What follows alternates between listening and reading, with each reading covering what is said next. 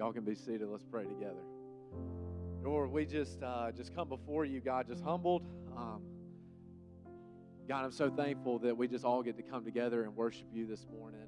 Um, and Lord, we just thank you, uh, God, just for all the truths that we have just sang, God, that we thank you so much that, Lord, you sent your son into this world, God, to pay it all.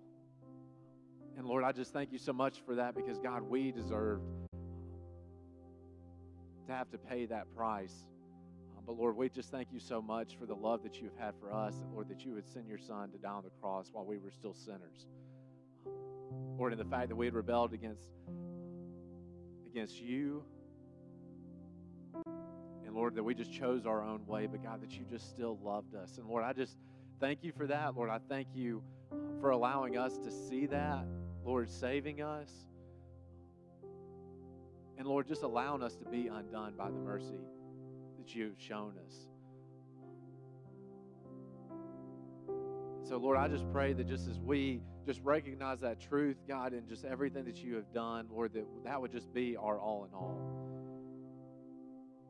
Lord, that it would be the rock that we build our, uh, our lives on, that it would be our firm foundation.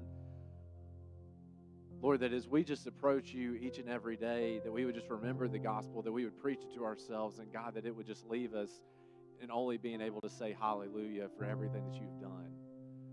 God, in every single circumstance, God, as we uh, come together, Lord, we recognize that there's some that, that aren't with us. We recognize that there's some of us, Lord, that are facing trials that are in a season.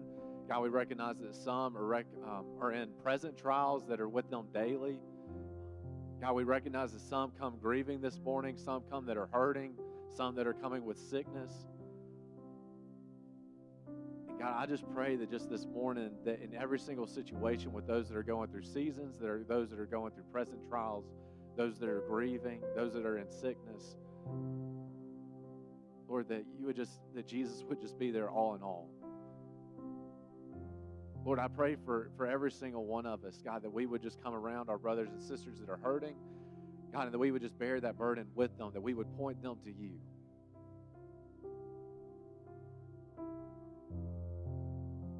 Lord, we just thank you, um, God, just for this church. God, I thank you for just everybody that's in it. Lord, I thank you for those that have encouraged me, that have encouraged my family. Lord, and just the things that we've all walked through. God, I thank you that you've given us the body of Christ, that you have adopted us. And Lord, that we're all able to do this together. And so, Lord, I just uh, just pray, Lord, we just thank you for that. And Lord, we just pray that you would just continue to bring people into that. God, as I think about our community, God, my heart has just been burdened. Um, Lord, just for the lost that are in our community. Lord, those that aren't here, that are still inside this world, that are grieving without hope. God, that those that are going through the trials of this world that don't that don't have the blessed hope that we get to have. And so, Lord, I just pray that that as we sing these songs and that we are reminded of these truths that we are undone by the mercy of Jesus, that Lord, that we long to see others come to know you. And Lord, that we would just want to see the people that we are at work with, God, that we are at the park with, that we are at school with, that we are on sports teams with. Lord, that every single person that we would see, that we would understand that it's a soul. And Lord, that we would just long to just see people saved in our community. And God, I just pray for, um, Lord, just even the events that we have coming up, Lord, where we're inviting people in from the community into our church just to love them well and just to point them to you. God, I pray that you would draw people in. Lord, I pray that you would, that the people that you draw in, Lord, that they would see you and that you would reveal yourself to them. And Lord, I just pray for today, God, as we just set this day aside apart for you. Lord, I pray for the children's ministry this morning that God, as we, as they're taught the word, God, that it would just indwell their hearts, that it would dwell in them richly. God, I pray for our youth um, tonight as we meet together and as we just look to the truth of your word. And God, how precious it is and how we should be building our lives on it. And Lord, just not listening to the world that wants to just distract us and, and bring us away from it. God, that you would open the eyes of our youth, that even now, Lord, that it would just be a spot where they can build their lives on your truth. And Lord, not be swayed. And Lord, I just pray for even this morning, God, that as we open up Proverbs, and Lord, as we look to you as the good counselor and as you speak through Tim, God, just open our eyes, open our hearts. God, help us to see the areas where we're not following you faithfully. Help us to see the areas of our lives where we um, where we try to hide it from you, God. That you would just expose it, bring it to the light, Lord, that you would just allow us just to see the life abundant that you call us to, not in the darkness, but in the light. That we would walk as children of the light. And so, Lord, we just love you, God, and I thank you so much for this day, for it is one that you have made, and Lord, that we would just rejoice and be glad in it. And so, Lord, we thank you. It's in Jesus' name we pray. Amen.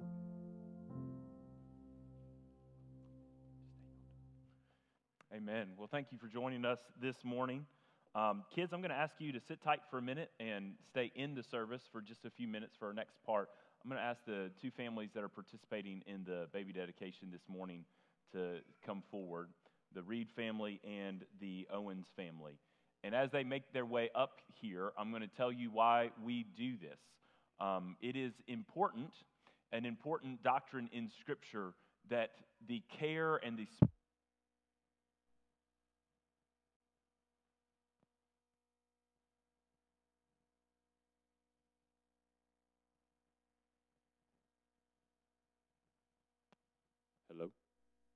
We're going to go with this. Okay. The, um, the care and spiritual growth of a child is entrusted to the parents. Y'all can make your way this way. And so, what we do with young parents and young children is they come before the church and they make some commitments to the church. And you, as a church, then respond and make some commitments to these families and these children. So, I'll introduce you to the families and the kids first, and then we'll talk about uh, what we're actually going to say to each other here publicly this morning. This is Miss Stella Anna Rose Reed with her parents, uh, Miles and Hannah Reed, and um, they've got some additional guests here this morning. Um, no siblings yet, but soon um, there's going to be a baby brother in the picture as uh, Hannah is expecting number two in September. So that's exciting. We'll see them up here again pretty soon. But um, Stella's grandparents are here. Um, Thomas and Teresa Reed, Miles's parents, um, uh, and Aunt, Scar- and Aunt Scarlett, um, Hannah's parents, uh, Mandy and Kelvin Locke, as well as an uncle, Stella's uncle, uh, Sawyer. And uh, they have chosen to share with us and to pray over Stella this morning Psalm 127, verses 3 and 4. Children are a heritage from the Lord, offspring a reward from him. Like arrows in the hands of a warrior are children born in one's youth.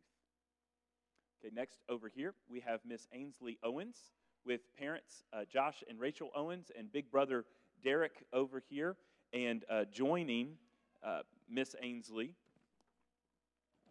She's got some extended family here as well. Uh, Rachel's parents, Jim and Sherry, are here, as well as some aunts and uncles on Rachel's side. And Josh has some family that is watching online this morning.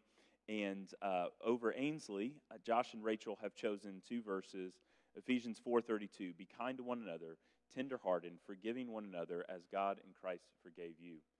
And Deuteronomy 31:8. It is the Lord who goes before you. He will be with you. He will not leave you or forsake you. Do not fear or be dismayed.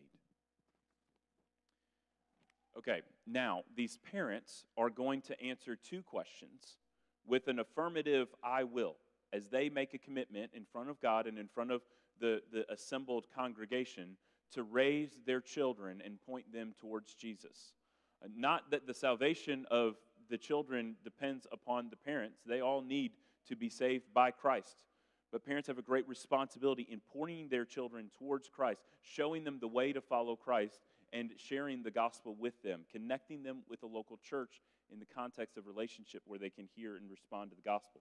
So the parents are going to make two commitments publicly in front of you all, but then you all will respond with a couple of commitments to the parents and the children. So simply, we'll start with the parents.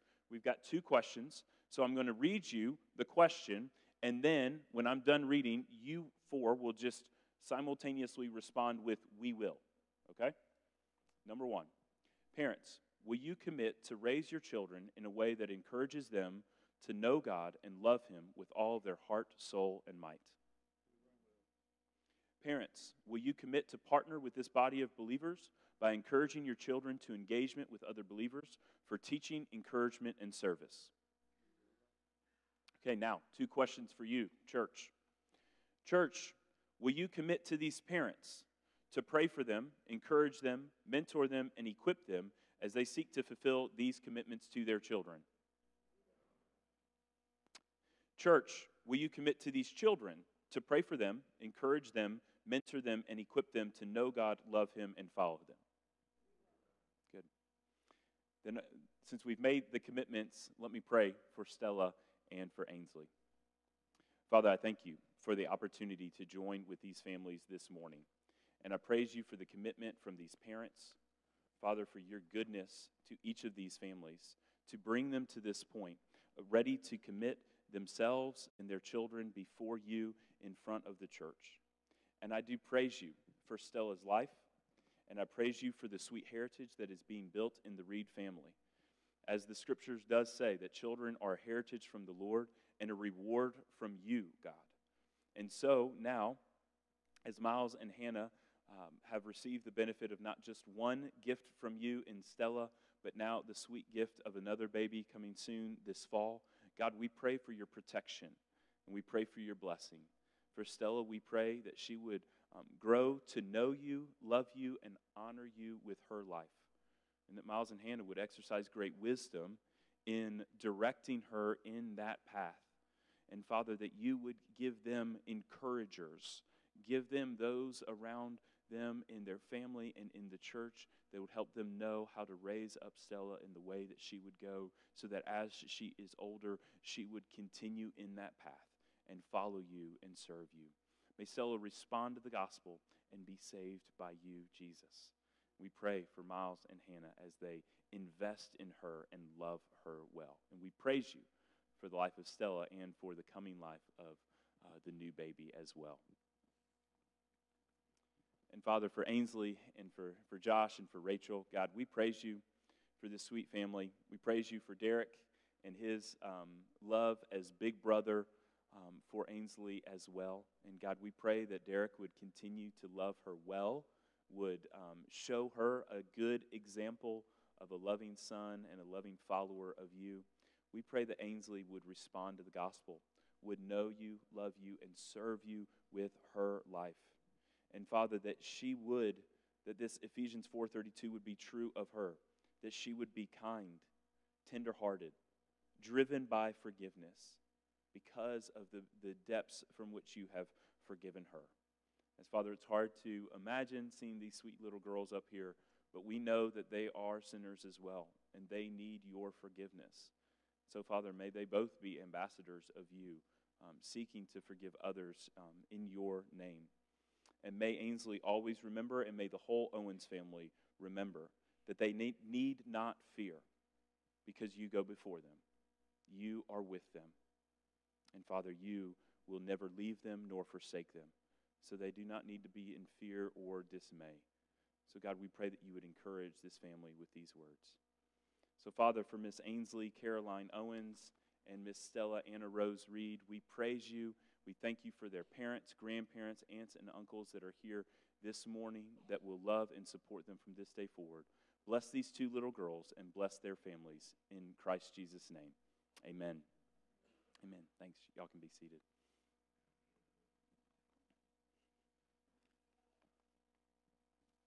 Okay, kids, you can now be dismissed to your time of worship upstairs.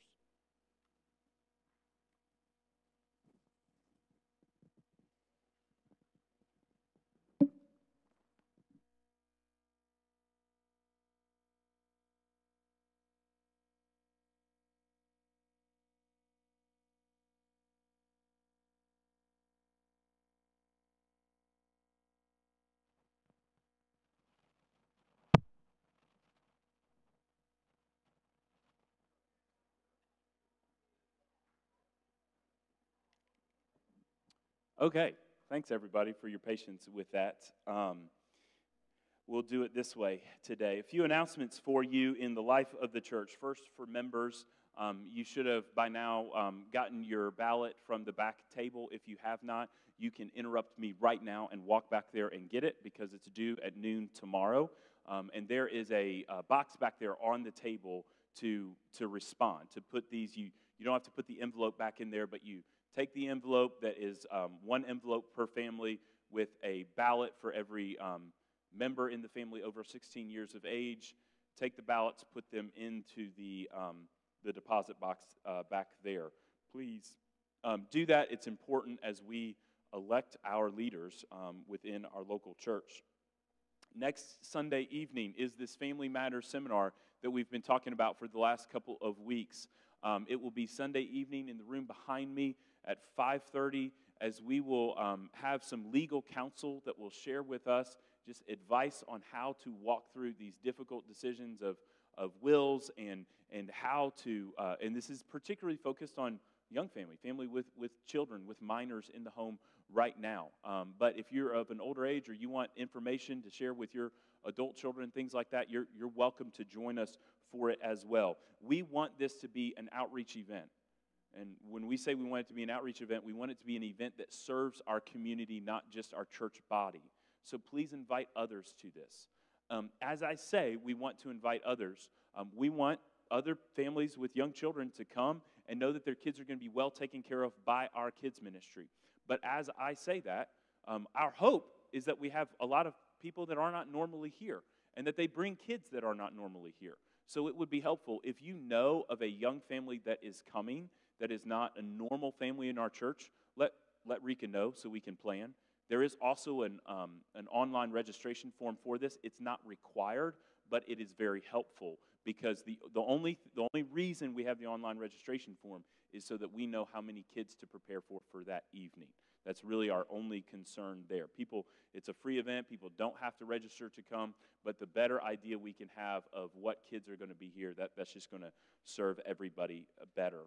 Um, I also want you to know that we've been praying about this Romania trip that will be happening end of June and into July. We've had one meeting about it already, but for anyone that was unable to attend the first meeting, there is a second meeting um, today at 4 p.m. If you came to the first one, you do not have to come to the second one. But if you missed the first one and are at all interested in going on this trip, today at 4 o'clock, um, we have some families that are interested in going. We have some families that are interested in going together a father with a child or an adult sibling with a, with a, young, uh, a younger teenage sibling. Um, that's a cool thing. I, I'd actually really encourage that if any of you would want to consider signing on for this trip. Come to the informational meeting today at 4. Talk to Tom Perry about your interest. It is going to be a fantastic trip, and uh, we believe that God's going to use this team in a really mighty way.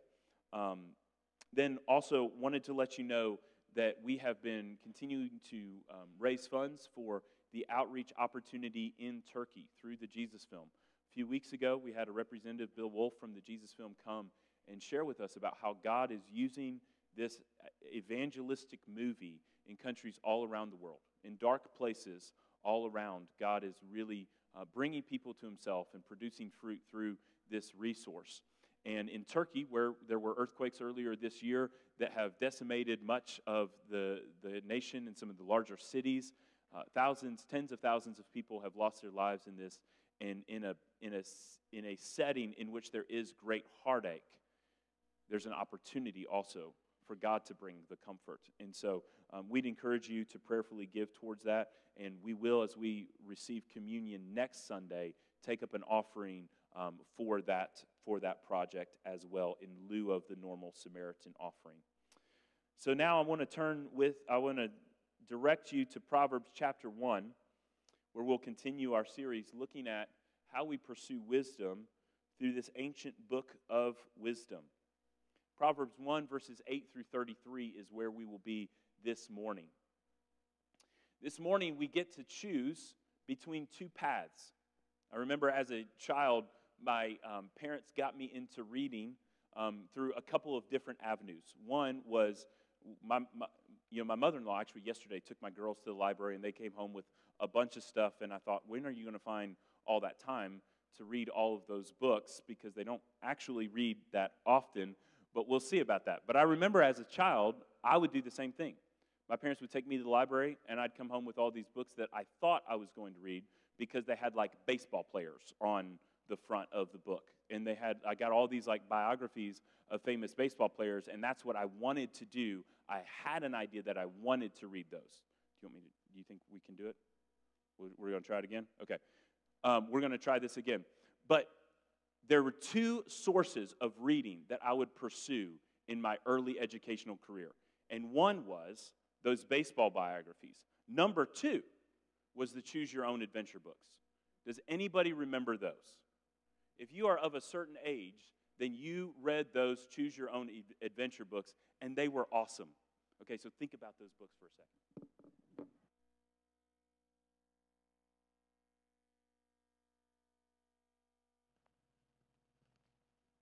Now I got this all tangled. Did you turn it on? I didn't turn on. Hey, I'm on. Look at there. Okay, I forgot how to turn it on for a second, got it all tangled. Thank you, David.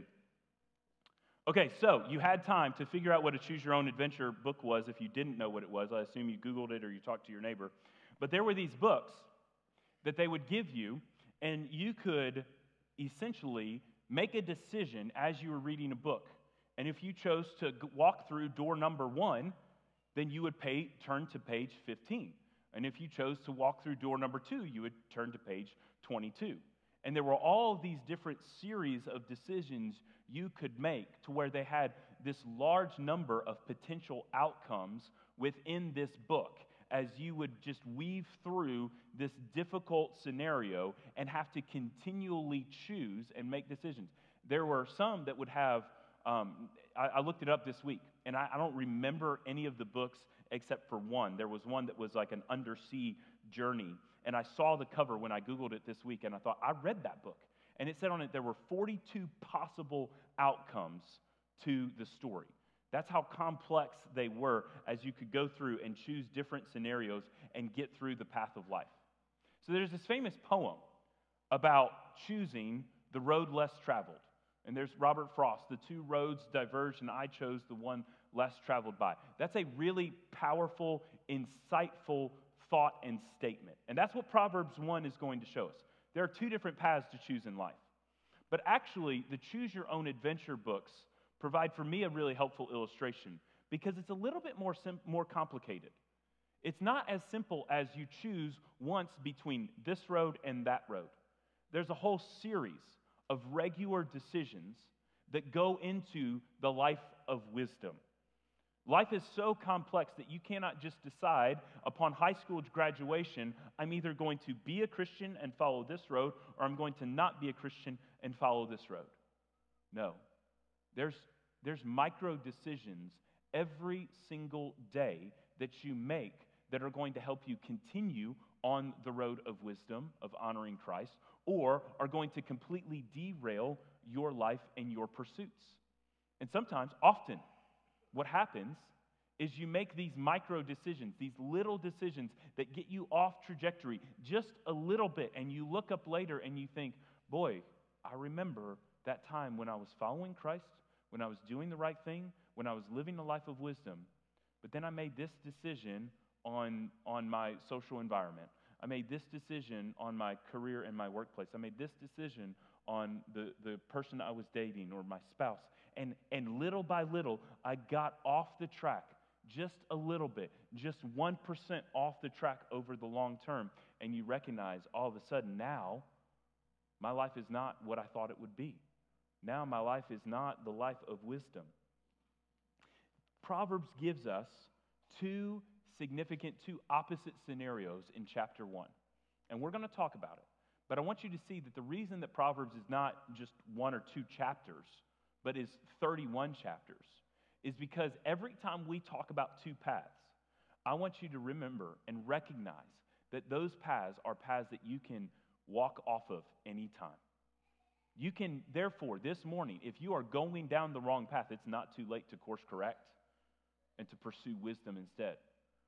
But also, if you're walking the path of wisdom at one stage in life, don't just assume that because you're making good decisions and receiving good results from your decision, that your life too cannot be derailed by poor decision making, by just some small mistakes along the way. So we're going to look at Proverbs chapter 1, verses 8 through 33, and be reminded of this pursuit of wisdom that we're on together. We'll start out in verse 8. Hear, my son, your father's instruction, and forsake not your mother's teaching, for they are a graceful garland for your head and pendants for your neck.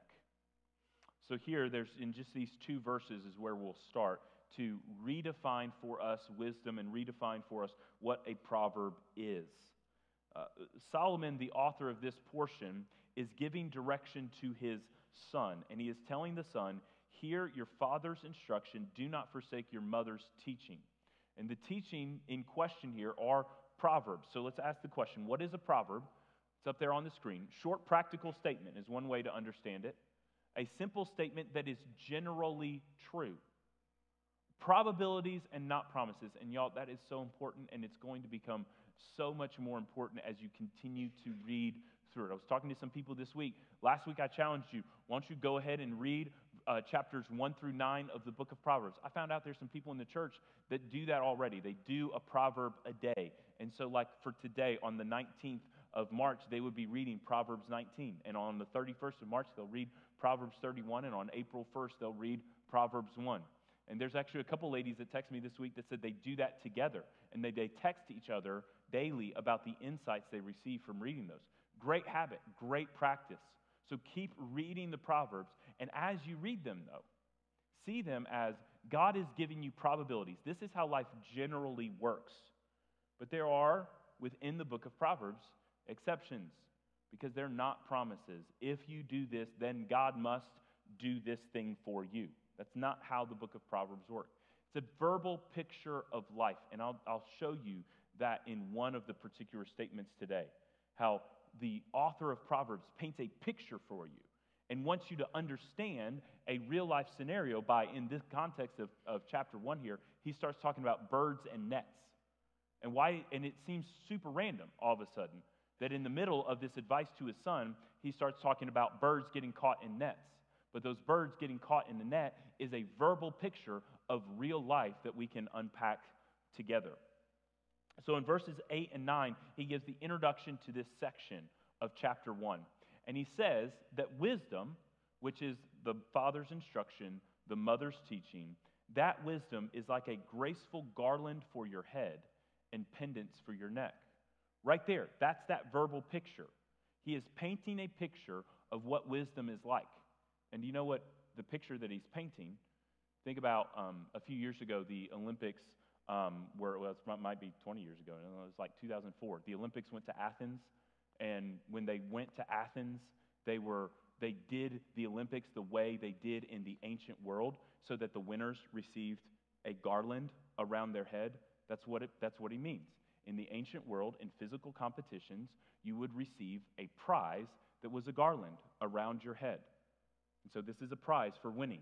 So the garland around your head is the winner's crown for winning an event, a competition. And then the pendant for your neck, y'all, that's your gold medal. Gold, silver, bronze is the way we do it in today's world.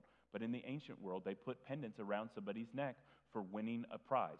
So in verse 9 there, wisdom that comes from the father or comes from the mother is described in, the same way as we would understand in the ancient Greek um, in the early Olympics versus and into today's Olympics, those are the prizes for those significant athletic competitions. So he's saying, you want to be rewarded, you want to be thought highly of, you want to be successful in life, then do what verse 8 says Hear your father's instructions, do not forsake your mother's teaching. It's important to note that all of Proverbs 1 through 9 is written from a particular person, Solomon, Solomon does not write all of the Proverbs, but he writes most of them. He writes the majority. He writes all of 1 through 9, though. And 1 through 9, he writes as sort of a discipleship curriculum, is the best way to understand it. A, a life guide for his son. So he is trying to tutor, mentor his son through the pursuit of wisdom into early adulthood. And so that's why if you read chapters 1 through 9, you're going to hear the repetition 22 times. Solomon says, My son he continually comes back to addressing his son throughout these chapters to remind us and remind the son what he's talking about. He is lovingly directing his son towards the path of wisdom. But there's a wicked path in today's passage, and there's a wise path. And that's going to be very common all the way through the book of Proverbs. The wicked path today is the path of enticing sinners. The wise path is actually personified. There is a person that represents the wise path, and it is Lady Wisdom or the wise woman is the way to describe this, this figure in the book of Proverbs. But throughout the book of Proverbs, there is wisdom described to the young man as a woman who is wise, who is virtuous, who will help direct him in the right way. But also, often, sin, foolishness, wickedness is defined as a woman too. Now, in this passage, we're introduced to a central figure in the book, Lady Wisdom, the wise woman. We're not introduced to the adulterous woman, the wicked woman, yet. And it's actually maybe safer that we do it this way. Because some people read through the book of Proverbs and they're like, why is the girl always the bad one? Why is it always the adulterous woman that is tempting this guy into wickedness, into, into sin, into foolishness, whatever? You think, boy, why is Solomon just picking on, woman, on women in this book? Well, actually, it's because Solomon is talking to a young man. And what are young men enticed by? Like, he is personifying both wisdom and foolishness, both good and bad. And he is telling his son, choose in the way that you would have to discern and choose which woman you're going to spend time with, which woman you're going to pursue. He makes wisdom and folly or foolishness or wickedness, whatever you want to call this over here, he makes those, he paints the picture of those two choices as women that the young man would pursue. So Solomon's not against women. You should read his other books. He talks about that a lot.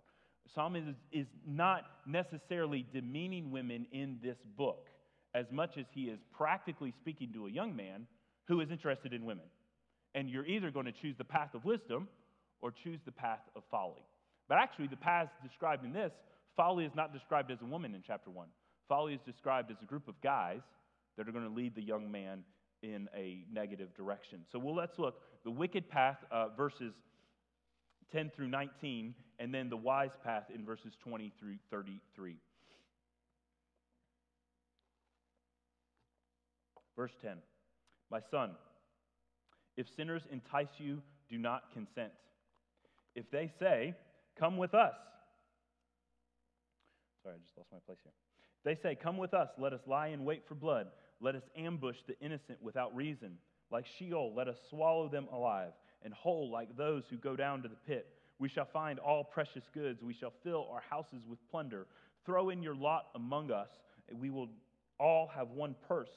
My son, do not walk in the way with them. Hold back your foot from their paths, for they run to evil, and they make haste to shed blood.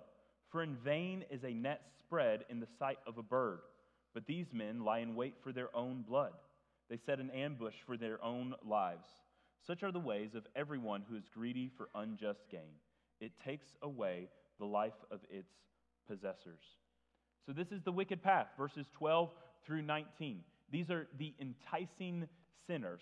So let's look at this a little bit more carefully and see how Solomon is describing them. There's, there's really five ways, okay? There's four on the screen right now, but, but, but let's look at these five ways that these enticing sinners are a negative example or negative effect on this young man. They take advantage of others. In verse 11, um, they are saying, Come with us, let us lie in wait for blood, let us ambush the innocent without reason. These guys, they're super violent. They're talking about blood, they're talking about ambush, they're talking about taking advantage of other people. So, the extremeness of this example may lead us to accidentally come to the conclusion, oh, that ain't me. We might too quickly be like, well, yeah, I'm not going to lie in wait to ambush some innocent person and kill them and shed their blood. But don't let the extreme nature of this passage um, limit the application of this passage in the ways that, let's just, just go with me as we go through here. So they are violently taking advantage of, of others. They are, in verse 16, running to evil. Their feet run to evil. They are violent as, they hold, as they make haste to shed blood. In verse 17 and 18, this is that, that verbal picture of life. They set traps for themselves. Look at verse 17. It's kind of a weird verse He's talking about these people that run to evil, that make haste to shed blood, and then all of a sudden he's like, you know, there's a bird and there's a net, and it would be vain to spread a net in the sight of a bird. What's he trying to say there? He's trying to say that birds, which, so you know, birds are dumb, but birds are smart enough that if you stand in front of them and you spread a net right in front of them, they're not going to go into the net that you spread right in front of them. And when I say birds are dumb, I want to tell you a story here. Um, as it started to get warm, like it's cold now, but it was warm just a couple weeks ago. Y'all remember that, right? And it felt like we were like getting into spring. And there was this cardinal that showed up in our driveway. And it was a really pretty cardinal. We thought he was the coolest for like a day because every time we would come in, we have four cars at our house. It's important. There's two that are in the garage, two that are in the driveway. Um, and, and they loved my father in law, Jerry's truck, that one cardinal. And every time we came home, that cardinal would be sitting on Jerry's mirror. And we were like, he just really likes that truck. He just likes to sit on that mirror. Well, then we recognized no, that bird's stupid. That bird is fighting with the mirror. That bird is engaged in this epic battle for his own territory with a mirror. And so then we start to recognize oh my goodness, that bird is a nuisance because it, it leaves stuff, you know? That's what birds do. It leaves stuff all over the mirror, all over the side. The, the door of Jerry's truck was just like covered because that bird would sit there all day and peck at itself.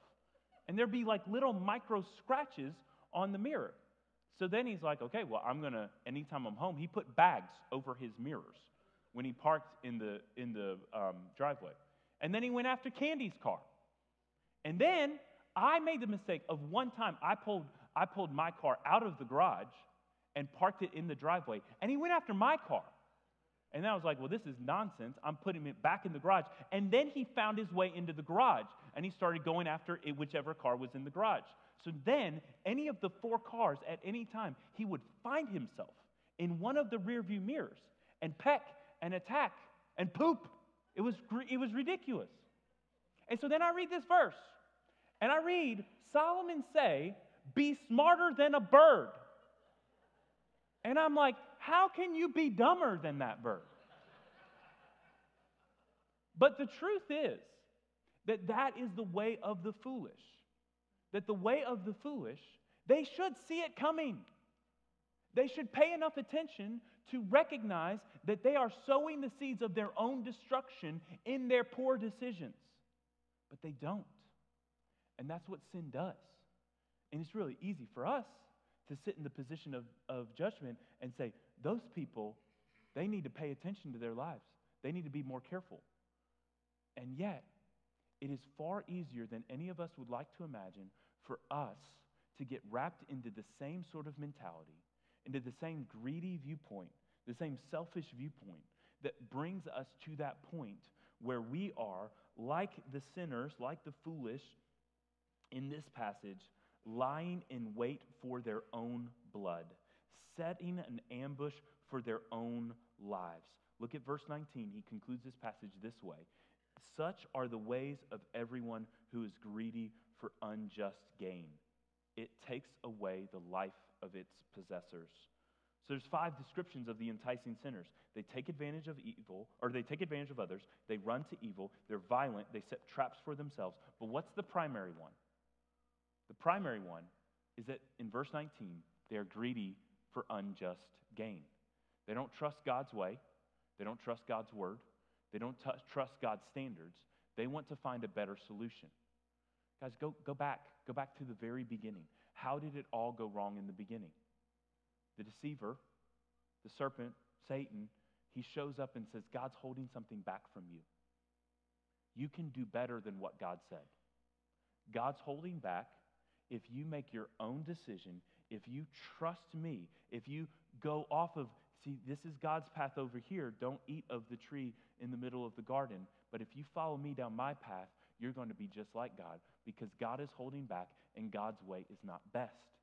And so, out of that greed, out of that curiosity, came this decision that led to the spread of sin amongst all people. Because if we're really honest with ourselves, we all have those temptations, those moments where we want just a little bit more, where we want to, to gain just a little bit more. A little bit more finances for, for the account, a little bit more protection for our family, a little bit more status among outsiders, a little bit more comfort in our life, a little bit more rest from the work of our hands. And that greed, that greed opens the door. That's why I say this is the primary problem, because this greed is what opens the door to all these other things. You don't go from righteous to lying in wait to kill other people in one day. You go from righteous to wanting a little bit more. And that path of greed, that path of self provision, that path of arrogance, those little things open the door to get you off trajectory completely. Um, J.R.R. Tolkien illustrated this in The Lord of the Rings and The Hobbit with the character Gollum. Just a little bit of greed can corrupt. And, and you, you look at the character of Gollum and you think, boy, that, that guy got so evil in that book, in those movies, in the stories. But what Tolkien was trying to communicate in the character of Gollum is when you get so obsessed, so drawn in by one central idea, by the greed that you have, then you will be corrupted in a way to which you are unrecognizable to yourself or anyone around if that greed is not checked. Our flesh is stronger than any of us want to admit. Our propensity towards sin and towards following temptation is stronger than any of us want to admit. Paul in 2 Corinthians says, If anyone who thinks he stands, take heed lest you fall. Those of us that are most confident in where we stand in our battle against sin and temptation, in our pursuit of wisdom, we need to be all that much more careful. So the alternative shows up in verse 20. In verse 20, it is wisdom personified as a woman that shows up. Wisdom cries aloud in the streets. In the market, she raises her voice. At the head of the noisy streets, she cries out. At the entrance of the city gates, she speaks. How long, O simple one, will you love being simple? How long will scoffers delight in their scoffing and hate knowledge? If you turn at my reproof, behold, I will pour out my spirit to you. I will make my words known to you. Because I have called and you refuse to listen, have stretched out my hand and no one has heeded. Because you have ignored all my counsel and would have none of my reproof, I will laugh at your calamity. I will mock when terror strikes you. When terror strikes you like a storm and your calamity comes in like a whirlwind, when distress and anguish come upon you, then they will call upon me but I will not answer. They will seek me diligently, but will not find me. Because they hated knowledge, it did not choose the fear of the Lord, would have none of my counsel, and despised all my reproof. Therefore, they shall eat the fruit of their way, and have their fill of their own devices. For the simple are called are killed by their turning away. The complacency of fools destroys them. But whoever listens to me will dwell secure and be at ease, without dread of disaster. So, verse 20 introduces this woman to us, Lady Wisdom. But then all of a sudden, as she starts to speak, she, Lady Wisdom calls out to the young man in the streets. Says, Follow me. Trust me. Don't follow that gang of enticing sinners over there. This is not Lady Wisdom versus the adulterous woman in, in this passage. This is Lady Wisdom versus a gang of enticing sinners. But it is a woman that is calling out in the street in verse 20 and 21. But as she speaks, it sounds like, because she is, it sounds like she's speaking for God. Look at what verse, verse 22 and following sounds like this is God now speaking to the simple ones. God now speaking to those that are untrained in wisdom. How long, those simple ones, will you love being simple? Because the lady wisdom in the book of Proverbs represents the way of the Lord, represents the way that honors God. So sometimes when she speaks, it sounds like she's speaking for God. And he, she comes at you she says, How long, O simple ones, will you love being simple? How long will scoffers delight in scoffing, and fools hate knowledge? Everyone in here could be defined as a simple one, and that's okay. All right, you want to, as you read the book of Proverbs, You want to humble yourself a little bit and just admit, I'm a simple one in the book of Proverbs. What you don't want to be is a scoffer, okay? So if you if you read through the book of Proverbs, don't feel like you have to be a scoffer, but you do have to be a simple one, unless you're the one writing the book of Proverbs, which you're not. So the simple ones are those that are untrained, unexperienced, that need growth, that need to be challenged and directed more. They don't have life figured out. And so, can you acknowledge that definition of simple for yourselves? That you have more to learn about life? That you still face situations in life in which you need wisdom to discern? You don't know the right thing to say and the right thing to do in any and every context? You still need some wisdom from God and some direction from others, some advice from others to make those hard decisions? If any of those things are true of you, then you are a simple one, untrained, unexperienced, and needs more growth in life. Compared to God's wisdom, we are all, every single one of us, simple minded because we have nothing in comparison to His knowledge and wisdom. And it's better for us to just be humble enough to admit that, or we won't receive the proper direction and instruction from God. But scoffers and simple are different. Scoffers hate knowledge, they prefer their own methods. Really, scoffers hate God's knowledge and prefer man's knowledge. That's what a scoffer is. A scoffer is the one that doesn't want to learn from God or doesn't want to stay on the path of wisdom, but wants to stay on the path of pleasure, wants to stay on the path of, I know better than somebody else, wants to stay on the path of, I don't want to be like that person, so I'm not going to follow that person's wisdom. I'm going to follow my own path of wisdom and knowledge. You can be very smart, very well learned, appear humble, always wanting to learn from another, and still be a scoffer. If, in your intelligence, your education, your, your uh, apparent humility, and in all of your seeking to learn, if you are pursuing the wrong avenue of knowledge, you're still a scoffer because you're trying to find the world's wisdom. You're trying to find the world's knowledge. If you pursue knowledge outside of Christ, or sorry, let me say that better. If you pursue knowledge outside of Christ over Christ's knowledge and wisdom, you are a scoffer. There's nothing wrong with pursuing knowledge outside of Scripture, pursuing knowledge, education, and wisdom from non Christian sources. We need to glean wisdom from all areas of life, filtered through the Scriptures, filtered through a worldview that is determined and, and defined by the Scriptures first. Everything we as Christians see about the world needs to be filtered through what the Scripture says about the world and not vice versa. We don't read Scripture through culture's eyes, we read culture through Scripture's eyes. But we recognize there's good things to learn outside of Scripture within a culture, within a society. One of the things I want to draw your attention to here is verse 23. We know we don't want to be simple ones, we know we want to be scoffers. Verse 23 says, If you turn, if you turn, I think I said that wrong. We do want to be simple, we don't want to be scoffers. Did I say that right? I don't know. We do want to be simple, we don't want to be scoffers. If you turn at my reproof, verse 23, behold, I will pour out my spirit to you. I will make my words known to you. This is the woman speaking for, for God the Father. Let's talk now about Old Testament and a theology of the Holy Spirit. Think, I think verse 23 is the spirit of wisdom, is the Holy Spirit of God coming into people. That is being said in verse 23 that the Holy Spirit is available. But then you think about, well, didn't the Holy Spirit show up in Acts 2, right? Yes, yes, he did.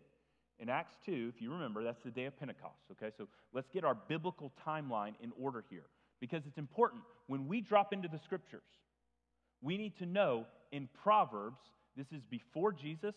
This is, they knew there was a Messiah coming. They didn't know what he would look like. There was a promise that the, the Messiah would come through David's line, through a son of David. Solomon is the king at the time. But they didn't know who Jesus was. They didn't know Jesus was going to die and be resurrected. They didn't know a lot of that stuff back here. They didn't really understand who the Spirit of God was.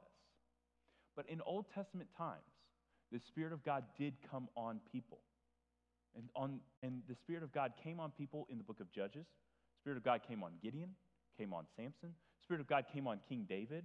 But in every one of those situations, whether the way the Spirit works in the Old Covenant, in the Old Testament scriptures, is that the Spirit of God comes on somebody. but then the Spirit of God can depart from that person as well. So, what changed with Jesus? This is the beauty of the gospel, okay? What Jesus did when he took our sin and he took our punishment for us, he created a way for us to be made right with God. And so, in the old covenant period, there was not the opportunity for the Spirit of God to stay with people. The Spirit of God empowered people for temporary tasks to accomplish great things. That was the activity of the Holy Spirit in the Old Covenant. But in the New Covenant, the Spirit of God dwells. Every believer in this room is indwelt by the Holy Spirit right now, meaning the Spirit of God is, is very present amongst us because we're a gathering of a group of believers. So God's very Spirit is here in us and in this room with us. How is that made possible? Because Jesus, the Son of God, came and He died to pay the penalty for our sin and to give us His righteousness so that now when God looks on us, He sees us as righteous and not as sinners. Jesus was risen again from the dead so that in that resurrection, He defeated death, He defeated Satan, so that you might have life and life eternal with Him. And the seal, the promise of that life eternal, is the continuous indwelling presence of the Holy Spirit. You have an opportunity for an experience with the Holy Spirit that Solomon didn't have when he wrote that, that David didn't have, that all of your heroes of the Old Covenant period, none of them had the access and the opportunity to, to commune with the Spirit that you now have. And so here, this young man is saying, if you do the right thing, then the Spirit of God will be poured out on you. And the Spirit of God will help you know wisdom. But there was always going to be the risk in the Old Covenant that if you then drift away from doing the right thing, and if you start walking in foolishness again, then the Spirit of God will remove itself from you. But here we are as believers in Christ, and you need not underestimate the beauty of this benefit. I told you that you can drift from the way of wisdom, but you cannot drift from the sacrifice of Christ. If Christ has died for you, and Christ has risen again for you, and you've received him, given your life to him, and he has paid the penalty for your sins, nothing can stop that. Nothing can remove you from his family and from his kingdom. But you can still do yourself some damage along the way. You could be a foolish Christian. Once you're a Christian, you can't get out of the family of God, but you can make life a lot harder for yourself along the way by walking in foolishness. But the blessing of the Spirit of God is there to knock on that door, to convict, and to show you that you are walking in the wrong path. And so, what do we do? When we see people we love, when we see um, believers drift from wisdom, we praise God that that spirit will not depart from them when they drift from wisdom. And we pray and we, we ask God to bring them back to a path of wisdom by His Spirit. And once you have the Spirit, you, you, don't, you cannot ignore that Spirit. You can, you can quench it, but over time, the Spirit of God continues to work, continues to move in you. So, this is our challenge for today. If you are pursuing, if you are pursuing success, growth, maturity, accomplishment in this life, what road are you pursuing it on? Are you pursuing it through the road of wisdom that that you stay on through the life and sacrifice of Christ. A wise decision making, re- recognizing, recognizing the um, impact of the sacrifice of Christ. Are you, are you staying there? Or are you pursuing worldly wisdom? There's a frightening thing that happens here. And it, the question is what happens when you ignore wisdom versus what happens when you accept wisdom? Look at verse 30. This is the frightening challenge here that the Lady Wisdom gives us through, through God. Um, actually, let's back it up to verse, um, verse 28. They will call on me, and I will not answer. They will seek me diligently, but not find me, because they hated knowledge. They did not choose the fear of the Lord. They would have none of my counsel, despised all my reproof, and therefore they shall eat the fruit of their way. Here's another word picture here. What does it mean to eat the fruit of their way, to have the fill of their own devices? It means you reap what you sow. You know, one of the scariest things that God can do to you is to just leave you alone, to just let you let you reap what you sow. Because as sinners, left to our own devices, the end is destruction. There is a way that seems right to man, and its end is destruction. If God does not intervene through Christ, through the Spirit, to convict us of sin, to bring us newness of life, to cause us to respond to the gospel, if God does not intervene in that way, then for us, every single one of us, our end is destruction. And we eat the fruit of our own way, and it's spoiled and deadly. Scariest thing God can do for you is to leave you to your own devices and let you just deal with the consequences of your own actions.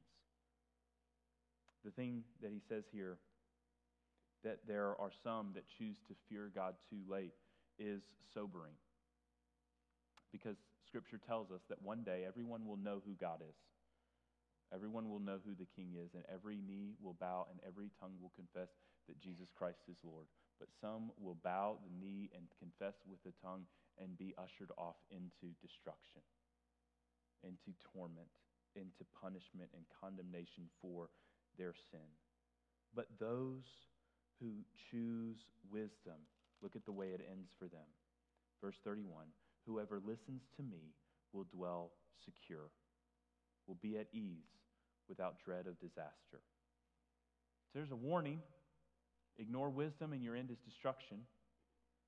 But there's a promise pursue wisdom and you'll dwell secure. Okay, I just told you Proverbs gave you a promise. Let's talk about this. The probability of this passage is if you make wise decisions, you will be more secure in this life than a person that makes foolish and destructive decisions. But the promise here, when we invoke the Spirit of God in the passage, we end up with a promise. And that is consistent with other scriptures. So we can raise this one from the level of, pro- of probability to a promise. That it's not just probable, part one, it's probable that your life will be more at ease here in this life if you choose wisdom over foolishness and manipulation and greed. But the promise is that if you choose Christ and receive the Spirit of God, then one day your dwelling will be secure. Even if your life in this life doesn't fulfill the probability. Even if your life in this life, even if you pursue wisdom and you still experience great pain and great, great tragedy in this life, it will happen. Every, every single one of us can point to a story where we did the right thing and the end was great pain for us. Where we pursued Christ and we still lost that loved one. We still lost what we were working towards because we live in such a fallen, disastrous world that disaster is around every corner. But the fulfilling promise here is that if you choose Jesus choose the Spirit of God, then one day your dwelling will be secure. So as we close, I'll have the band come up here. The challenge for you all is how will you recognize the path that you're on, discern the path that you're on, and stay on the right path? How will you make a decision daily this week? I told you, you, you don't just get to choose this once. You get to choose this every day and a hundred times every single day. It's not one decision between foolishness and folly. It only takes one decision for Jesus. But the decision to pursue wisdom is a daily decision, an hourly decision. So here's your challenge How can you decide today to choose wisdom over the next day? And how can you decide tomorrow to surround yourself, to put yourself in the situations that lend you towards a life of wisdom instead of a life of the world's foolishness? Let's stand. We'll praise the King who died for us.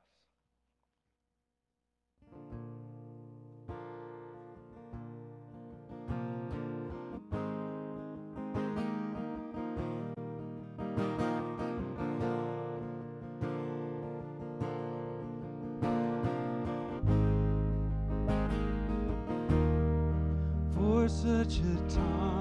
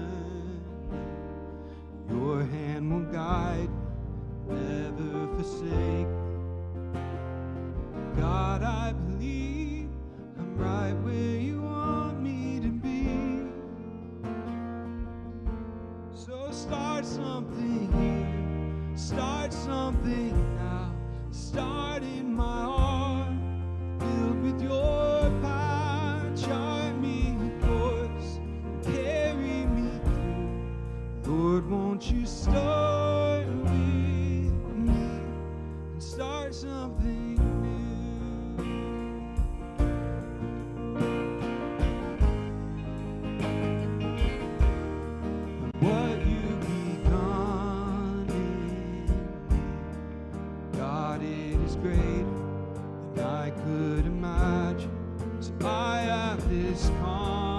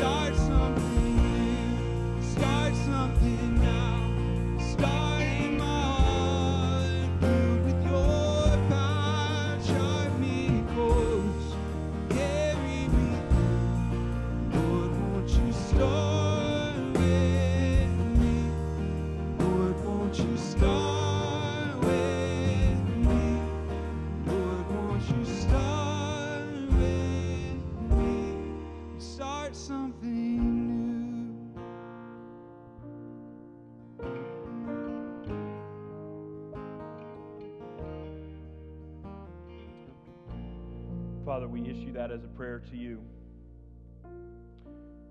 That, Father, you would send us wherever you're going. Father, whether it's around the world to every nation, tongue, and tribe, Father, we want to be ready to go. Because you will send some of us. Some, of us, even now, Father, you are calling and we're struggling to listen. But, Father, for all of us, there's surely some person, some ministry, some act of service that you are calling us each to. So, Father, help us see the fullness of your presence this week and help us in wisdom pursue you so that we can see what you're doing all around us and be caught up in your will, caught up in, in your work. Father, we close in worship to you, praising you that we can now stand secure presence of God. In Christ Jesus' name we pray. Amen. Now receive the blessing of the Lord. The Lord bless you and keep you. The Lord make his face to shine upon you and be gracious to you. The Lord lift up his countenance upon you and give you peace. Amen. Go in peace.